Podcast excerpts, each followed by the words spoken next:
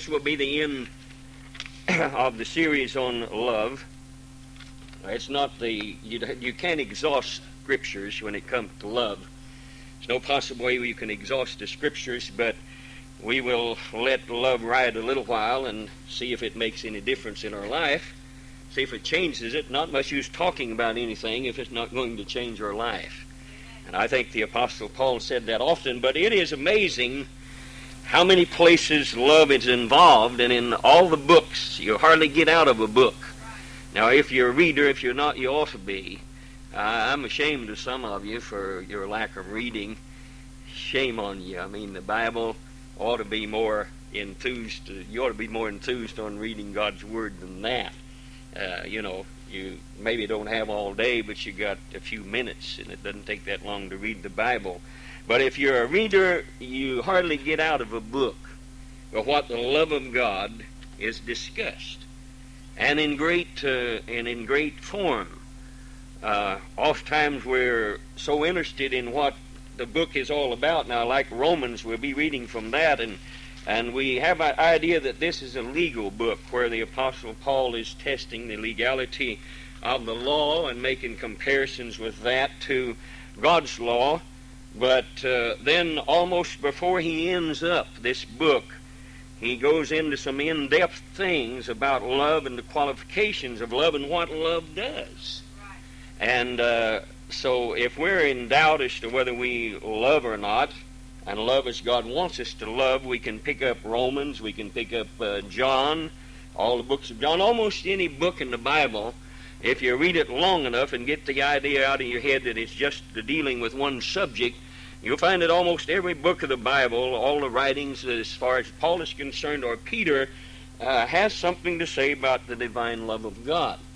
We're going to pick up from the ninth verse of the 12th chapter of Romans, and it starts off saying, Let, let love be without dissimulation or without hypocrisy.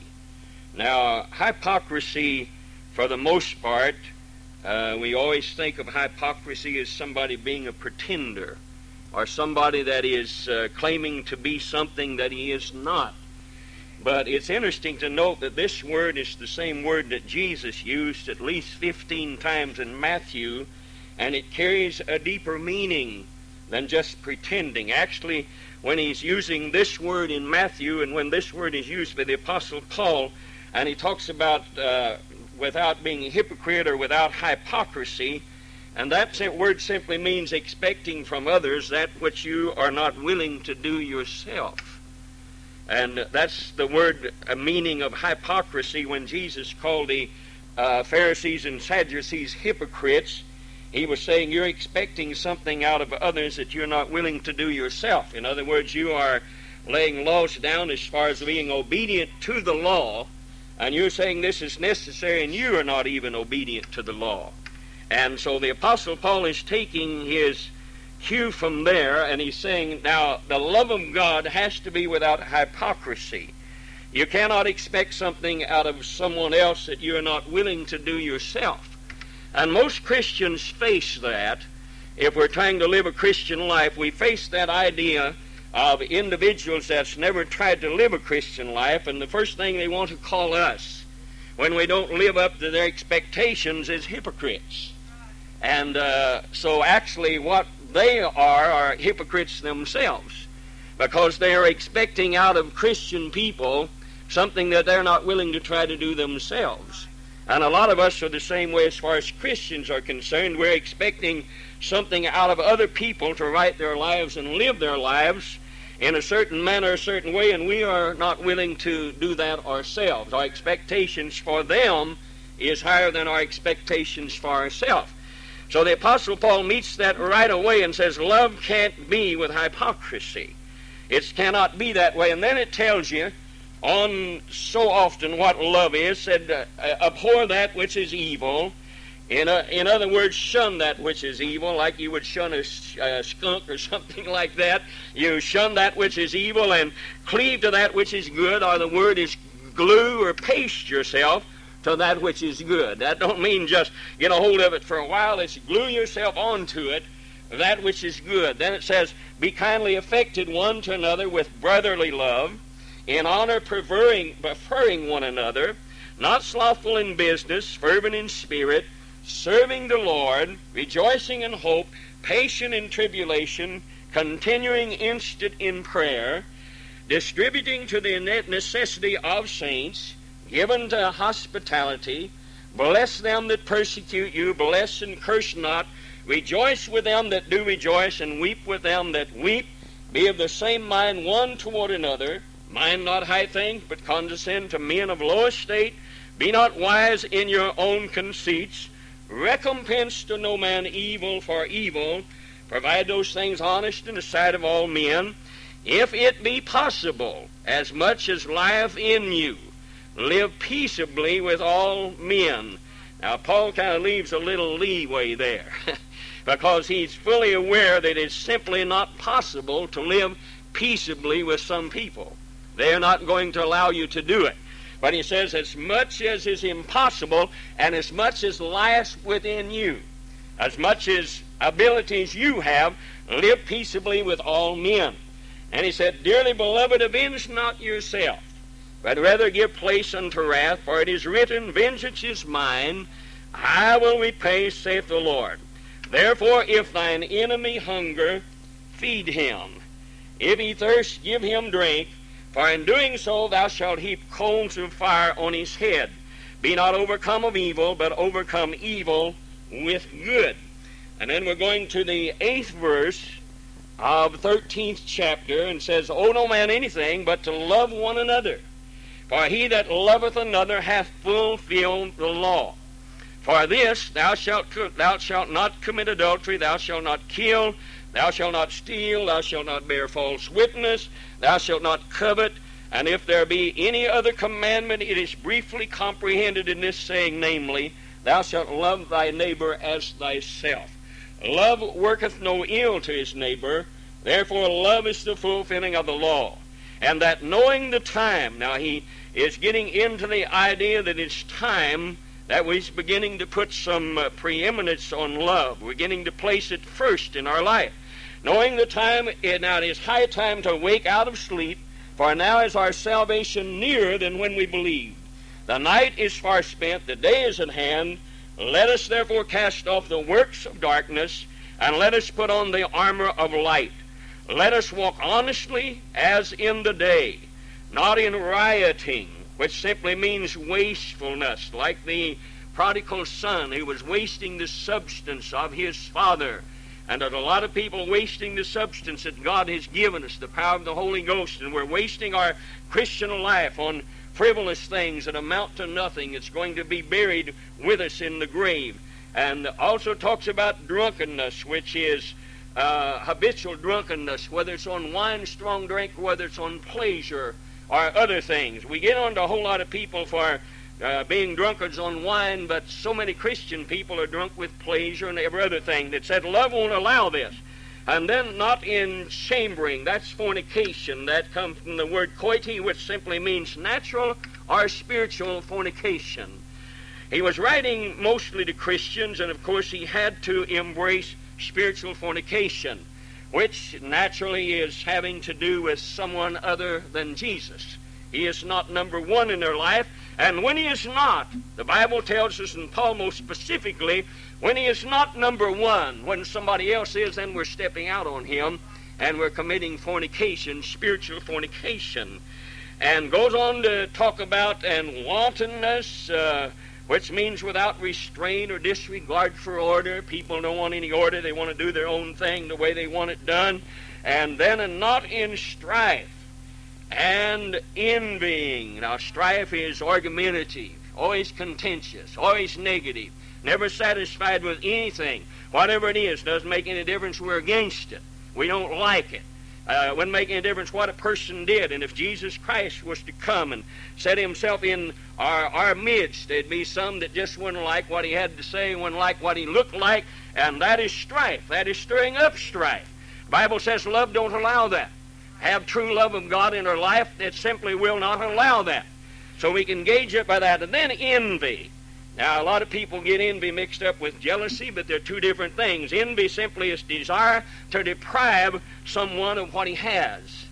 If you're envying somebody, you don't want, don't like what they've got, and you want to deprive them of having that. And jealousy is simply just a desire to have the same thing for yourself. You're jealous of them, and you'd like to have what they've got. If uh, somebody's got a, a brand new Cadillac and and uh, you envy him, then uh, you don't want him to have it. But if you're jealous of him, you're glad he's got it, but you wish you had one just like it or maybe a little bit better. So sometimes you're going to uh, have one of the two. Let's have jealousy, all right? The apostle Paul said he was jealous over those individuals with a godly jealousy. So you can you can go from there, and then he says, "But put ye on the Lord Jesus Christ, and make not provisions for the flesh to fulfill the lust thereof." Now, he qualifies his statement there, too, because he realizes that uh, flesh has to have clothes on their back. We have to have food to eat. And uh, automobile anymore is not a luxury, it's a necessity. There's certain things that we have to have. But Paul says in this and in seeking these things, don't seek it to fulfill the lust of the flesh. In other words, love will not allow that. Love wants the kingdom of God first. That has to be first in our life, and love will put it there.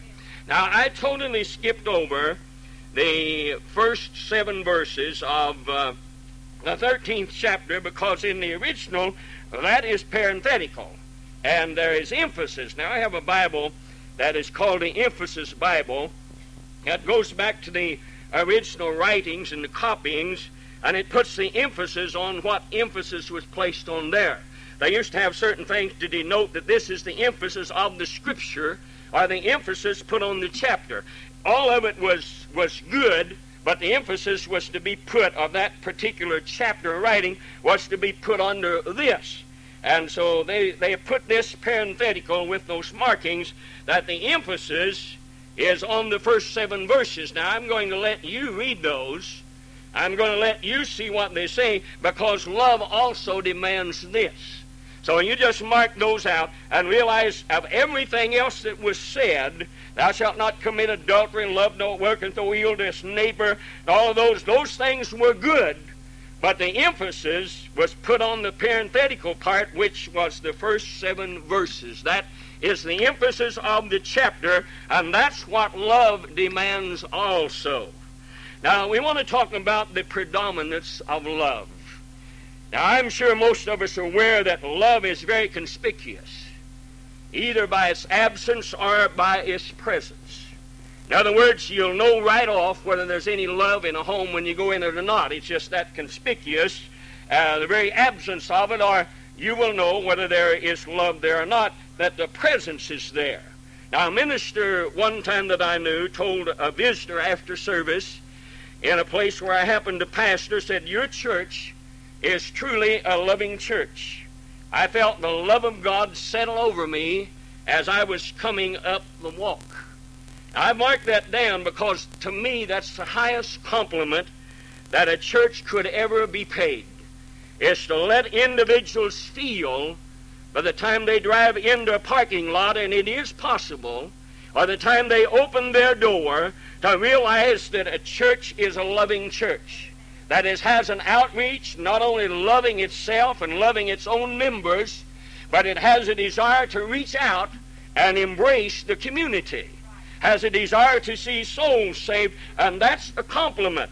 And the framework of any church, of any congregation, ought to be love. Now, we Pentecostals are famous for our methods of worship.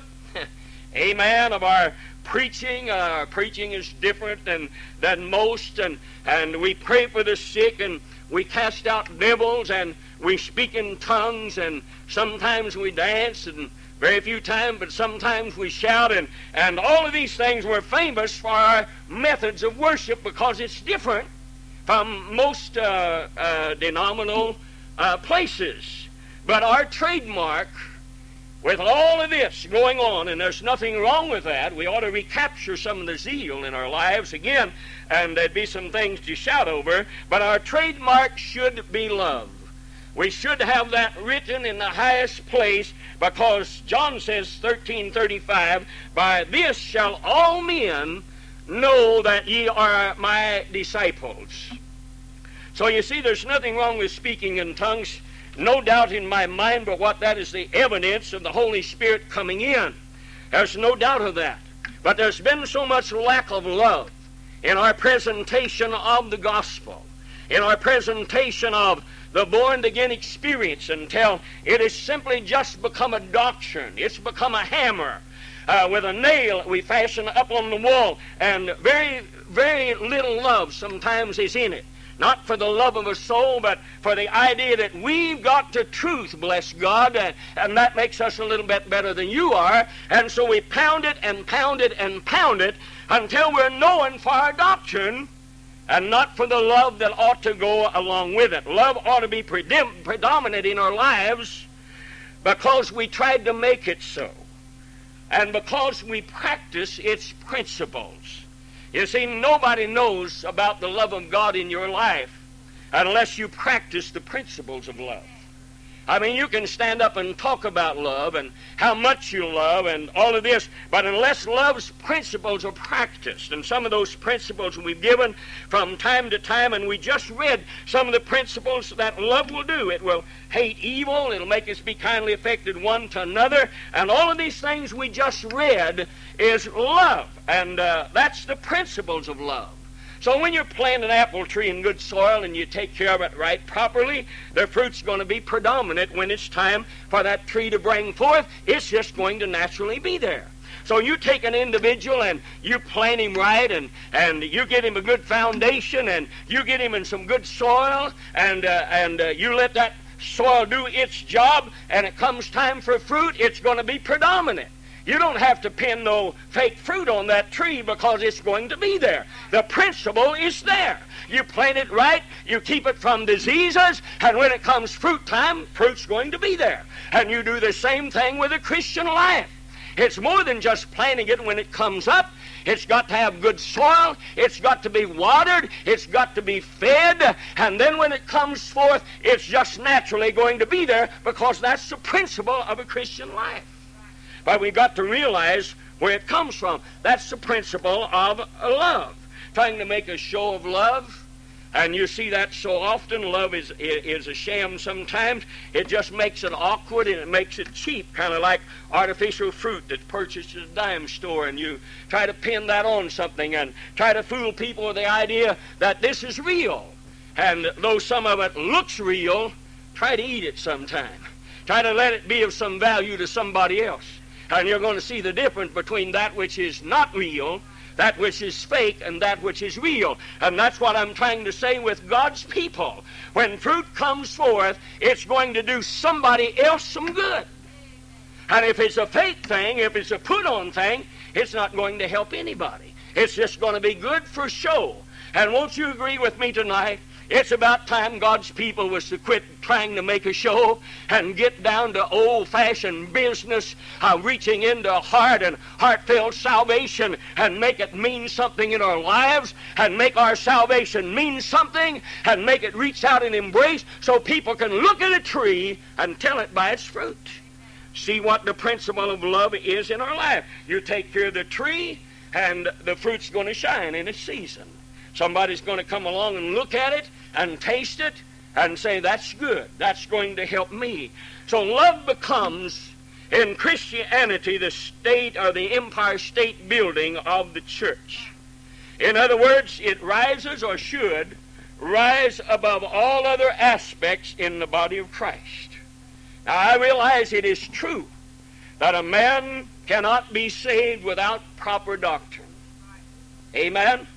And don't get me wrong, it takes proper doctrine for a man to be saved, but doctrine is vain without love. Amen. I mean, you can have all the truth of God you want, and if you're using it for a club, it's of no value to anyone else.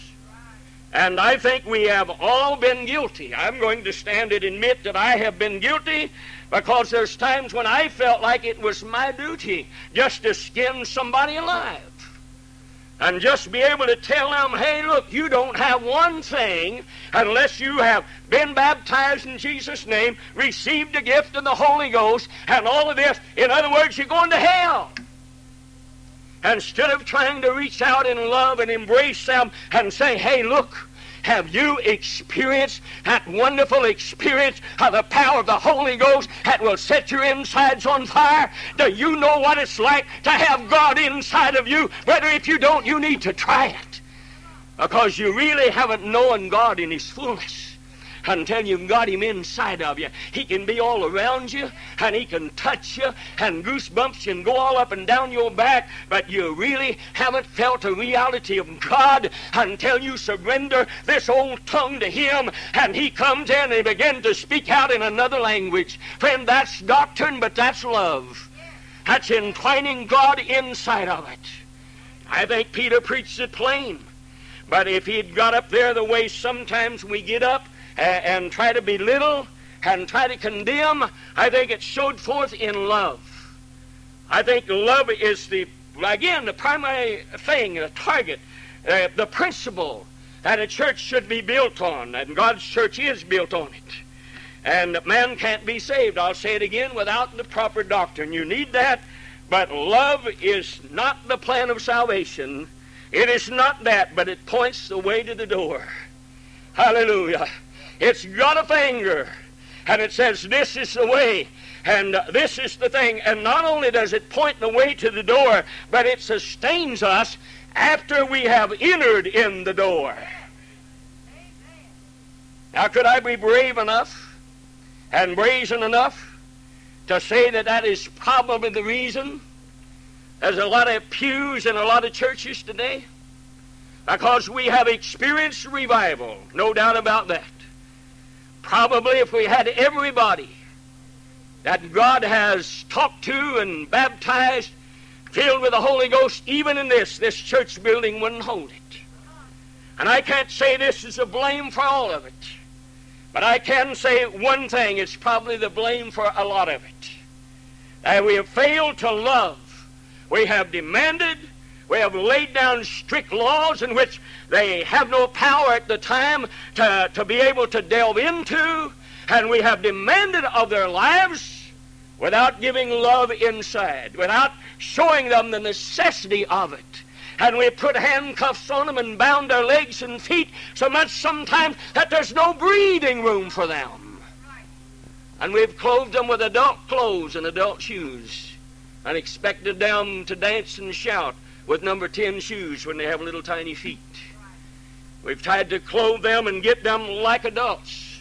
And many times we've taken the scripture, and I know this is plain, and I know some of you are not liking it, but we've taken the scripture and we've picked it out of its context, we've set it over here, and tried to make it stand by itself, and the Bible scriptures have to correlate. You cannot take this one and set it over here. You've got to find out what this one says before it, what this one says after it, and what the context of the thing is. Sometimes it's been to our liking. We'll just pull it out over here and we'll set it up here and we'll come. We'll say, now you have to be obedient to this. You can't do this. And right on down there is a scripture that has the same demands, but it's something that we are not doing ourselves. And so we just leave it alone. Amen. Because it makes us look bad and makes us feel bad, and it would complicate areas in our life, and so we leave that one lay. But you get on to some poor individual that don't know too much only that God loves them. Hallelujah, that God saved them and the blood of the Lord Jesus Christ cleansed them of all sin and iniquity, and they feel so good about that. And then the first thing you know, they're hit in the head with a sledgehammer. Told that they don't have anything if they don't do this, that, and something else. All right? If you just leave God alone, amen? If you just leave God alone, He'll take care of some of these things. It'll come forth.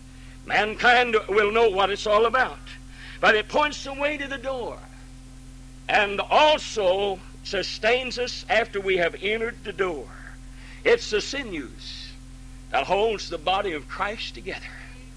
Hallelujah. Take love out of this world, and the world's going to be lost. You take love out of the church, and it divides and it disintegrates. But when love circulates, when we can get the idea that it's not human love, that it is God's love, that we are capable with God in us of loving as Jesus loved, and we get the idea that uh, that is a command, not something we can or cannot do. That is a command that we must grow in. And when we get that idea and realize that is a necessity, then you're going to end a lot of friction, going to end a lot of ideas and opinions, and it's only when love is missing can division come in and do its evil work. I want you to notice a lot of times, and you don't have to go any farther than your own little congregation. Amen? And you notice when love starts to disintegrate, when divine love fails to have its way in our life, when we start judgmental attitudes out of our own fleshly motives and desires, a church starts to disintegrate. A church starts to go down. When you sit down at your uh, kitchen table or dining room table and you have the preacher for dinner, or the Sunday school superintendent for dinner, or the teachers, or, or some of the saints of God for dinner, and your children are sitting there listening. Amen, Brother Hostclaw, listening to that. And they hear that from a little child up. And then when they get big and they don't know God, you say, Oh God, what did I do wrong? You fed them the wrong thing.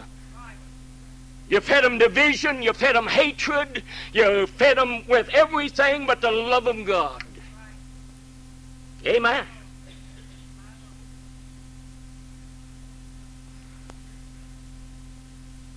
But when among us, we've got nothing to fear from the outside world, and we've got nothing to fear from ourselves. Love can bind together two persons of different little views and different lives. It's the only way they can be bound together. And I think the, the most confusing thing to the world, and they're beginning to unravel that now, the most confusing and astonishing thing when the church was established on the day of Pentecost and when it was alive and when it was vibrant and when Paul was establishing churches, the most astonishing thing was people of all different types of life coming in together and getting along and worshiping God because they had one common denominator, and that was the love of Almighty God in their lives. And they believed the scripture that said if we didn't love our brother, we didn't love God either. They believed that. In a church, and it's close to here, and I'm not going to name it, I happen to be a friend of the pastor's. All types of happenings and divisions, and his church was rent, and he called me and he was in tears, and it was just about to split wide open on him, and he was just about getting ready to go because it seemed as if uh, he was the fault of it. And uh, just divisions, little things, didn't no big things. It's little foxes that spoil the vine. Amen. No big things. It's just some little things that that uh, some creaking wheel wants some grease and it just squeaks a little bit louder, and uh, it gets a voice. It's the majority usually don't say much. It's the minority, the one that goes around with their mouth open all the time. Amen going around criticizing. Nothing's right. And I, will say it again. It wouldn't matter who stood behind this pulpit. There would be somebody wouldn't like it. Amen. And Jesus Christ himself could come and stand here and somebody wouldn't like him. His principles that he laid down, like the Apostle Paul, could lay it down and somebody wouldn't like it. Because it wouldn't be done the way they wanted it. Because he didn't have a personality the way they liked it. And all of this. By the love of God, and I started to say about this church, just about ready to split wide open. And in God's wisdom, you see a lot of things we bring on ourselves, unrealizing it. But in God's wisdom, there was a family that was well liked by everybody in the church. Young teenage girl, well liked by everybody in the church. She'd been an inspiration in camp. She came home. She saw what was happening. It hurt her. And so she was doing her best to get some young people together and show them because they were getting involved, their parents were involving them. And so they were getting involved in this division among young people, and so she was doing her best to kind of get them together and was taking them someplace for a good time to get their mind off of this. She brought, came back, picked up her car, started down the road, sideswiped somebody, lost control of the car, slammed into somebody else, and was dead. Everybody loved this family. They had one common thing to look out then. Everything else didn't mean anything. So they dropped all their animosity. They dropped all their envy. They dropped all their malice. And all divisions disappeared as they converged upon this one family. And that church is solid. But you stand and look at it, and the minister looked at me and said, Why does it have to take a tragedy for God's people to love one another? Why does this have to be? And yet, for the salvation of a church, possibly for the salvation of many souls, God had to take one. I've looked at this time and time again, and I think relatively not even knowing that it happened at the time we had the same thing to happen in our own uh, church. Where everything was happening, everything was falling apart. God had to take somebody someplace where both sides, so to speak, had confidence in and rally the forces around them. And when I look at churches that are rent with division, rent with negative ideas and thoughts, my wife will tell you, let's reach out and find some place and some common ground to love for the Lord Jesus Christ. If we'll keep the unity of the Spirit, then the unity of the faith will follow. And Corinthians says it again let all things be done with love. When we apply, I thought about this as I wrote it down. When we apply for service, or when we apply for work someplace, always put down what we experienced in and, and all of these things. But when you apply for service in the work of God, the first inquiry on the questionnaire is how much do you love Jesus? How much do you love Him? And if you can't answer with all my soul, and with all my heart, and with all my mind, then it would be useless to fill out the rest of the application. Because even the smallest task in God's kingdom has to be done in love. Even the most minute things, whatever that might be, has to be done in love. We had a case, and I'm not saying that has ever happened here, and for God, don't go away and say it did. but we had a case uh, in one place I was at uh, where the housekeeper got dilatory. She felt she had a menial chore. She felt like she was being put upon. She felt this and that and something else. It was continual, continual, continual gripe about this.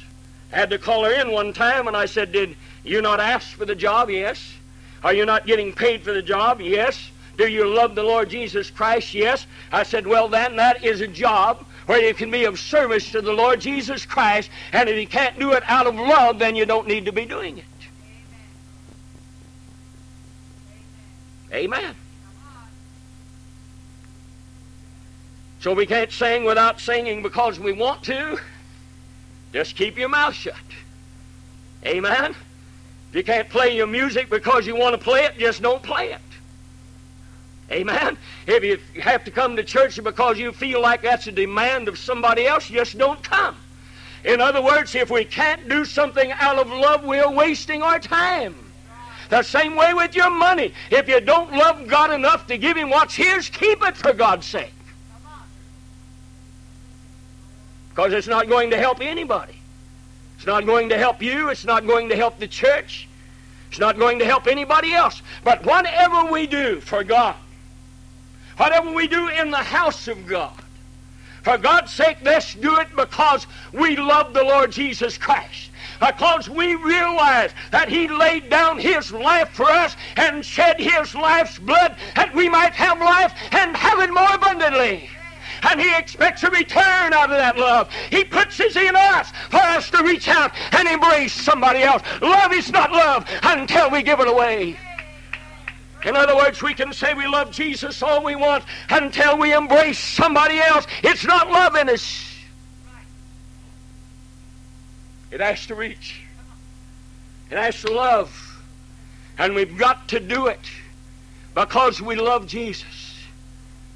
You think I'd be standing up here acting a fool and doing this while I look at the frowns of some of you and the disregard of some of you if I didn't love the Lord and if I didn't love you?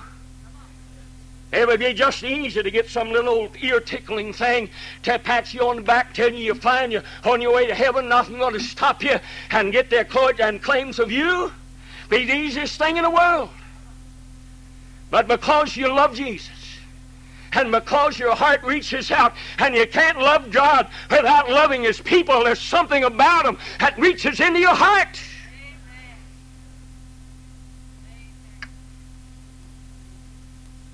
And you got to tell them the truth.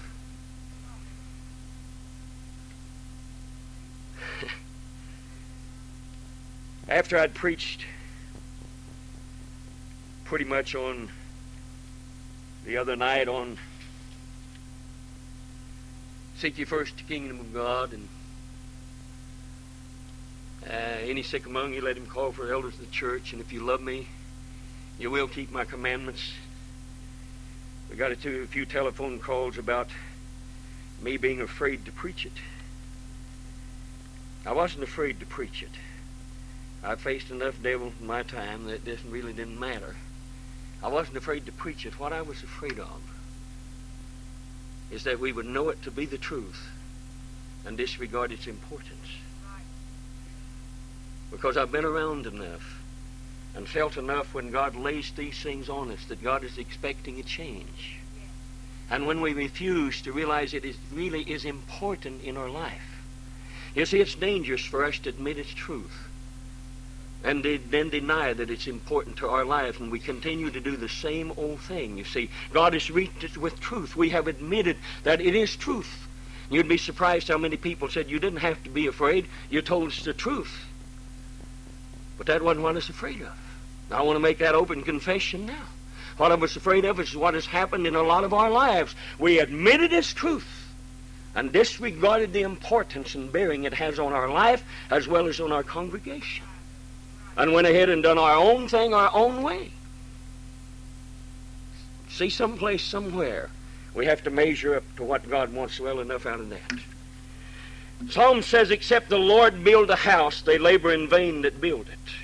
Now, houses that look good but don't have love as their foundation is soon going to be destroyed. Our little kingdoms, our little societies are but child's play before God. And one of these days they're going to be swept away like the chaff of a flashing, thrashing floor.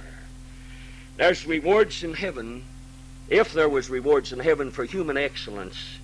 Einstein's and all of these great men, inventors of the uh, hydrogen bomb and all of that would be among the candidates. But God doesn't reward like that. Sometimes we're going to find out what we have compared ourselves with ourselves, and we've come out good as far as carnality is concerned, but didn't measure up to the expectations of God's love in our life. We may sing to entertain a crowd, or we may preach to thrill an audience, but our thrill is going to be short lived because the entertained crowd is going to go someplace for entertainment. Amen?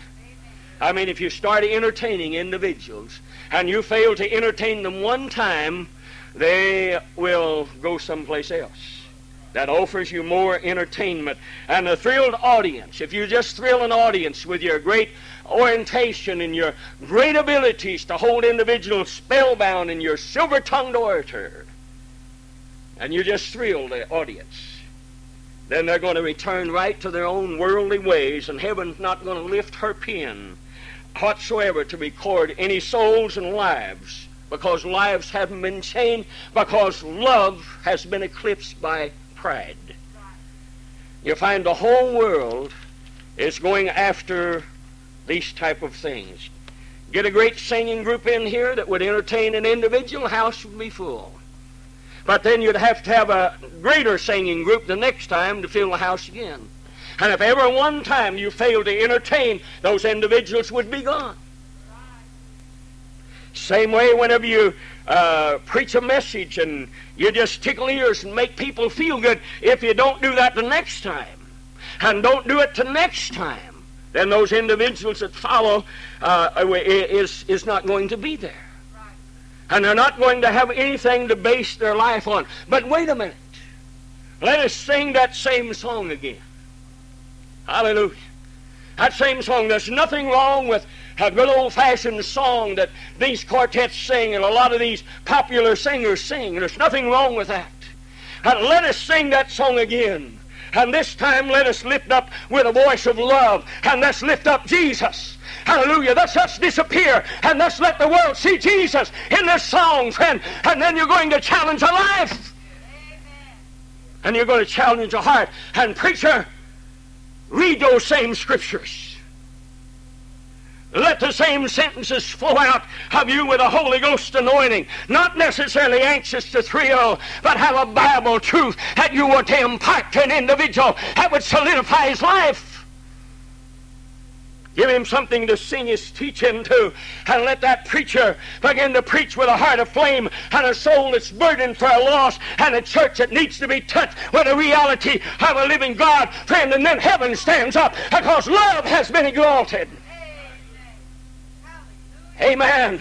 Humanity may not stand up, friend, when truth is going forth in its purity, but heaven stands up, an angel stands up and applauds because love is coming forth. Humanity is not desiring anything for himself, and he has disappeared, and loving God stands forth, and Jesus Christ of Nazareth himself has been exalted, and nobody else. Amen. The audience that came to hear the word of God will come to hear it again. And come to hear it again. And come to hear it again. And they won't care whether it comes from the mouth of a donkey black man or anybody else. Because they're not interested in the vessel. They're interested in what comes out of the vessel. They're interested in God's word. The truth. Searching for that. When that's love. That's love when we forget about the little thrills. Forget about the little little uh, chills. And one time realize that emotional things is going to go one of these days. There's not going to be some time, and I, and I don't know how you agree with this. I believe the only way God's going to get his church to turn his attention is to put some screws to them a little bit. They're going to have to feel some tribulation greater than we have ever felt before. And friend, in that time, you're not going to want to shout very much. Amen. You're, you're, you're not going to feel like rejoicing other than inside that what you're going to seek is a pure, unadulterated Word of God that'll establish you and settle you and take you through on the other side. While everybody else is going down because they have nothing to establish on. You have ate the Word of God. You've tasted of the fruit of love. You've known what it was. You haven't been satisfied with anything else. Heaven stands up because love's doing her work tonight. Hallelujah. Kila basato bohim. Hallelujah. Love is doing her work. Angels shout. Hallelujah. Saints ought to worship. Sinners could be convicted because love has triumphed one more time. Humanity has been put down and God has been exalted.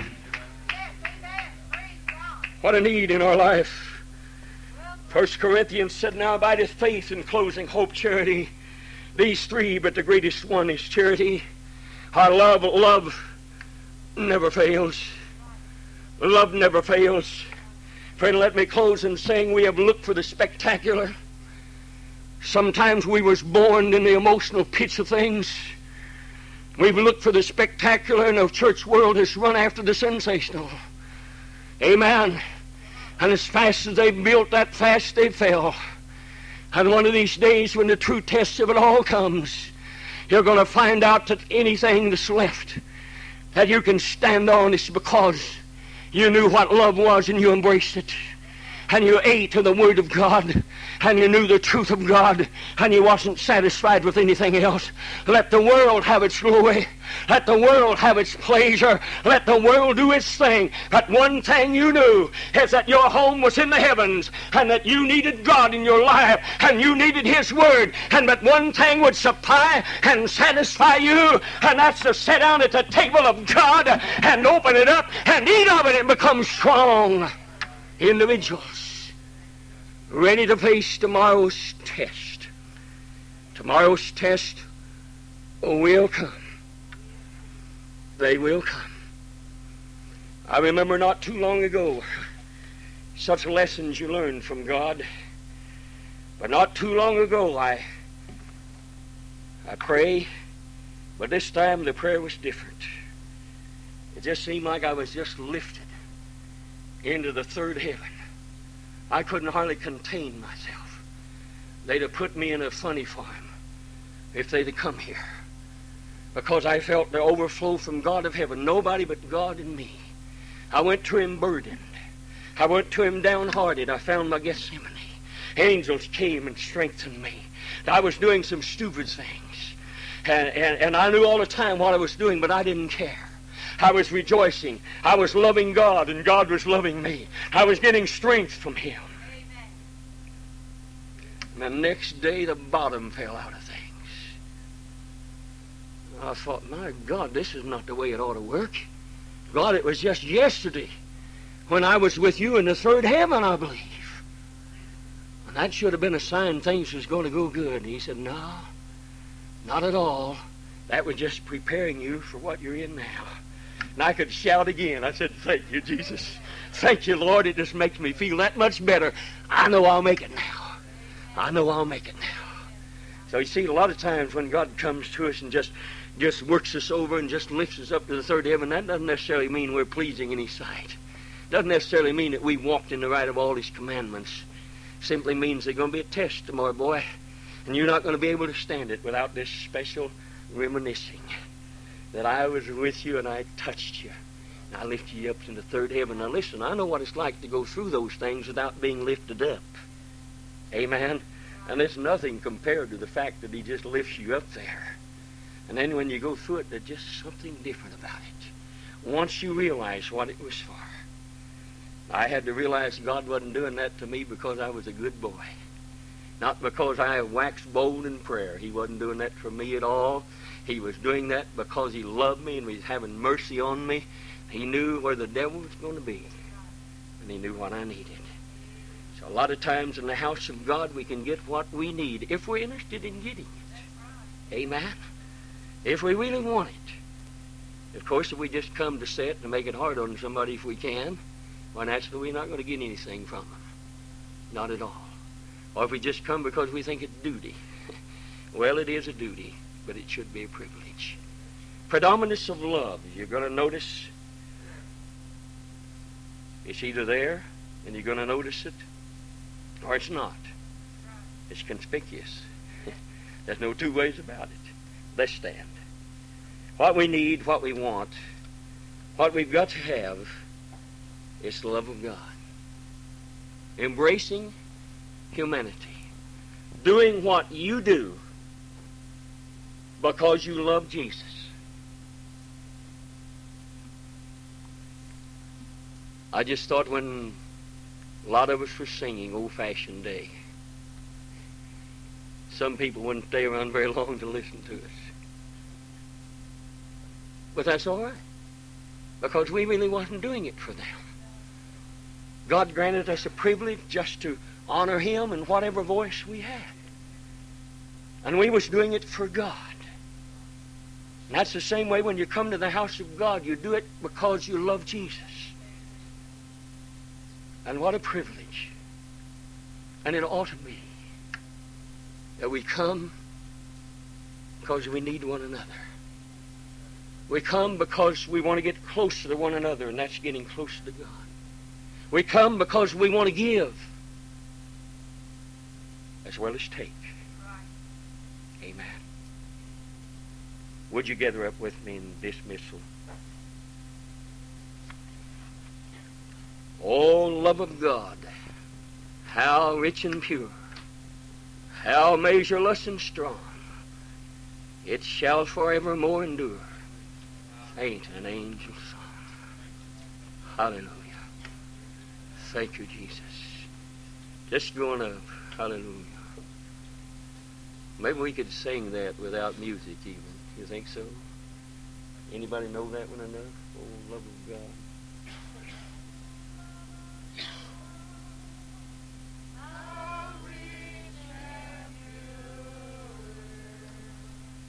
How measure. Hallelujah. It shall forevermore endure. Hallelujah.